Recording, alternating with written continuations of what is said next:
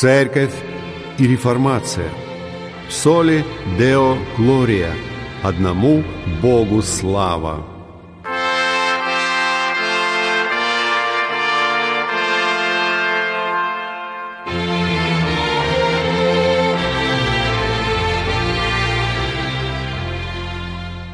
Здравствуйте! Вы слушаете передачу «Церковь и реформация». И с вами ее ведущий пастор Максим Фокин – Сегодня, размышляя о значении страданий для народа Божьего, мы обратимся к трудам Уильяма Смута. «Все ваше, Павел ли, Аполлос или Кифа или мир, или жизнь, или смерть, или настоящее, или будущее». Первое послание Коринфянам, глава 3, стихи с 21 по 22.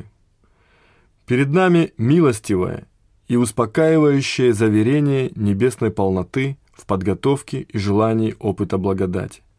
Подготовка к работе евангельской благодати – тема, связанная со властью и полнотой великих и драгоценных обетований, которые делают для нас тщетной, нереальной и неудовлетворительной природу всех существующих вещей. Эта подготовка причиняет внутренние конфликты, мучения и боль, отрывает нас от земных чувств, взрывает навсегда земные перспективы, вставшие перед нами еще в детстве – которым предстоит погибнуть вместе со временем. Она совершается исключительно действием Святого Духа и впервые являет чаду Божию опыт благодати. Желание этого опыта также необходимо дается Богом, ибо во всей нашей необработанной грешной природе и всех проявлениях земной жизни нет абсолютно ничего, что может удовлетворить духовный ум. Но истина этого свидетельства есть уверенность в обетованиях, которые мы имеем в виду. Помимо прямого смысла текста, о котором идет речь, есть полнота, красота и сладость в утешении и поощрении детей благодати. Все ваше. Хотя апостол говорит о дарах служения, он не ограничивается этим приложением и продолжает «жизнь или смерть, или настоящее, или будущее – все ваше. Может ли язык более полно передать богатство наследия святых? Тем не менее, и во всей его полноте, охватывающей все наши возможности и нужды, мы не можем взяться за познание этого, если наш Господь не благоволит открыть свидетельство, являя свою драгоценную власть в нашем личном опыте, развивая в нас утешительную уверенность, которая достигается при подготовке работы благодати благодаря глубокому чувству нашего природного невежества и беспомощности. Все ваше – жизнь и смерть, будущий мир – во всех мелочах и во всем величии, в настоящем или будущем, в жизни и смерти, так что весь путь искушений, детский страх и отчаяние, опыт разочарования и уныния – переполняющий сомнением и страхом, когда ваша жизнь представляется потерпевшей крушение во всяком добром намерении, вы можете с драгоценной уверенностью думать о том, что все ваше. Да, во мраке и в радости, в сомнениях и уверенности, в жизни и смерти, в каждом вашем состоянии вы хранимы перед оком Бога. И с этим хорошо и претерпеть жизнь, и пойти на смерть. Тот, кто создал все для себя, для своей великой славы и для блага своего избранного народа, безусловно, проведет своих людей через тьму сомнений, через разочарование и уныние, через невзгоды, боль, конфликты, сегодня и в будущем, и все это будет отныне и навеки содействовать им ко благу и являть чудеса его искупительной любви. Вот блаженная, драгоценная и небесная уверенность, достигаемая силой Духа, любящим Бога, призванным по Его изволению, все содействует ко благу. Все ваше, вы же Христовы, а Христос Божий. Что же скажем на это? Если Бог за нас, то кто против нас? Хотя смерть и болезни производят страшное опустошение в окружающем нас мире – за проходящие годы Бог закаляет свой народ среди страданий своей чудесной благодатью. Слава благодати, сохранившей нас на земле, что мы имеем возможность еще раз поприветствовать наших друзей и братьев, так глубоко осознавая наше собственное полное недостоинство, но с неизменной надеждой на великую милость Бога мы смотрим в будущее, в горячей надежде на Его неизменное благоволение, Его многообразные благословения в драгоценном имени Иисуса, ибо Он спаситель бедных грешников, надежда совершенно беспомощным, друг одиноким и бедным. Среди окружающего нас мрака – мы еще можем смотреть на солнце, освещающее наш путь. Нам не нужно никакого другого убежища, и мы не можем просить большего, чем полноты в нем. Он – наше руководство, наше все во всем. И если у нас есть Он, у нас есть все. И это полнота, которая не оставляет ни в чем нужды. С этой небесной уверенностью мы смотрим в будущее – Цели его мудро сокрыты от наших глаз, но в том, кто есть наша жизнь, есть также наша надежда и вера, и мы можем смотреть в будущее с его заботами и недоумением, изобилующим нечестием, бедами и горем, зная, что Бог Израиля правит всем и контролирует все. Мы не должны бояться тайн, которые сокрыты в утробе природы.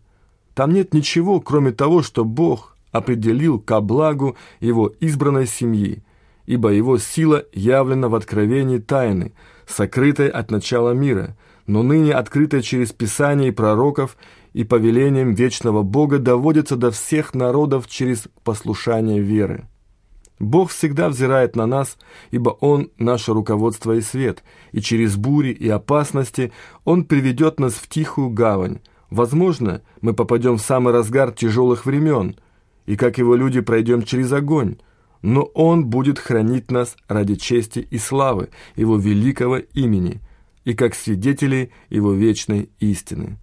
В этой благословенной святой и небесной правде мы приветствуем наших братьев с надеждой, что Бог Израиля сохранит наше семя и остаток, чтобы возвеличить и прославить свое великое имя, и чтобы мы могли продолжить воспевать славу и хвалу Богу, пребывая в Его любви и ожидая милости от Господа нашего Иисуса Христа к жизни вечной.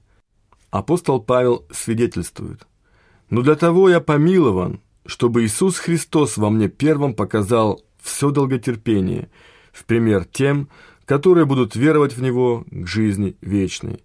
Первое послание к Тимофею, глава 1, стих 16. А во втором послании к Коринфянам в 11 главе он говорит «Я гораздо более был в трудах, безмерно в ранах, более в темницах и многократно при смерти. От иудеев пять раз дано мне было по сорока ударов без одного. Три раза меня били палками, однажды камнями побивали, три раза я терпел кораблекрушение, ночь и день пробыл во глубине морской». Много раз был в путешествиях, в опасностях на реках, в опасностях от разбойников, в опасностях от единоплеменников, в опасностях от язычников, в опасностях в городе, в опасностях в пустыне, в опасностях на море, в опасностях между лжебратьями, в труде и в изнурении, часто в бдении, в голоде и жажде, часто в посте, на стуже и в наготе. Кроме посторонних приключений у меня ежедневно стечение людей, забота о всех церквах. Мы имеем свидетельство, удостоверяемое миру, в служении и дивном откровении, каким образом Бог имеет дело с людьми, которых Он подготавливает к своей работе, на примере положения служителей, прошедших как бы через огонь. Апостол Павел представлен здесь как образец терпения, страданий, через которое в нем развилась сила веры, и пример для всей призванной паствы – как проходить через подобное ради чести и славы Божией. Вся его апостольская жизнь перед этим изобиловала свидетельствами истинности его утверждений, и он сохранил тот же характер на своем пути до конца. Какие перспективы? Какое будущее открывается перед этим верным мужем? Он не надеялся на земную славу и честь, и не ожидал их, не ожидал никакой земной награды. Узы и скорби, сопровождают меня среди распри и бесчинств, в темницах, в трудах, в бдениях, в постах, в чести и бесчестии, в бедствиях и похвалах, в опасностях от язычников, в опасностях в городе, в пустыне, на море, между лжебратьями, Какая школа скорби? Павел был увенчан изменой тех, для кого труд его жизни оказался тщетен, ибо подвергался опасности среди лжебратьев. И все же среди печи этих страшных испытаний, в этом жестоком опыте, в нем должны были развиться черты жизни по Евангелию и его жизненной силы, необходимые для его дела, и ответственность за дело его учителя. Теперь, говорит он, я иду в духе в Иерусалим, не знаю, что случится со мной там. Какое проявление силы духа? Это сила, которая сопутствует служителям Евангелия в их работе, когда они идут одной дорогой, не уклоняясь ни направо, ни налево. Узы и скорби – вот двойное откровение искушений и испытаний. Ярмо тяжелого горя, возложенное на этого верного человека Божия, чтобы умерить все труды его и подготовить его к еще большим делам, к которым Бог призвал его – это необходимая школа, которую он должен был пройти, и с помощью этой божественной подготовки, этого драгоценного и благословенного опыта, он должен был быть готов говорить со всеми. Он был в вузах, как злодей, и это явно говорит о незнании миром сим того божественного свидетельства, которое он нес. И также через свои страдания он был отлучен от земли и прочно прикован к вечным вещам. Мы не все призваны нести буквальные узы, но мы воистину несем скорби, которые призваны разорвать узы земные, что держат нас среди временных вещей и их суеты.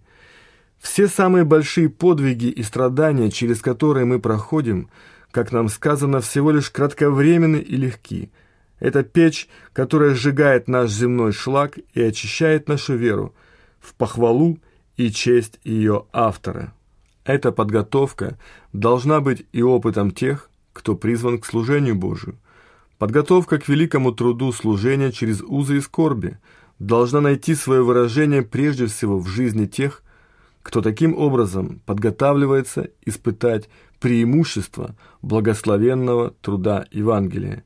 Все они, служители слова и члены церкви, закалены в том горниле страдания, где истребляются шлаки и отрава, и чистота веры сияет во славу и честь Божию, перед которой навсегда меркнет сияние земных устремлений, и острое, горькое разочарование отмечает недостаточность наших лучших земных планов, где крушение и гибель навечно ждет все земное, ибо неизменен и безграничен лишь один источник всей настоящей радости – как наступает утро после ночи, и солнце светит, выходя из облаков, как мир приходит после бури, и после трудов отдых, так благословенная уверенность побеждает врожденное неверие, и искушенное, пострадавшее Дитя Божие отдыхает под мягкими крылами мира Божия, который превыше всякого ума и соблюдет сердца и помышления нашего Христе Иисусе. И через этот дивный опыт – Слова утешения да проповедуются подготовленными служителями Божьими, так, чтобы и они, и вся церковь собрались под сенью вечных крыльев и узрели явление тайн дивного дела Божия в руководстве своим избранным народом и поддержании его. Тот, кто погружен в высшую тайну, вечно пребудет под сенью всемогущего.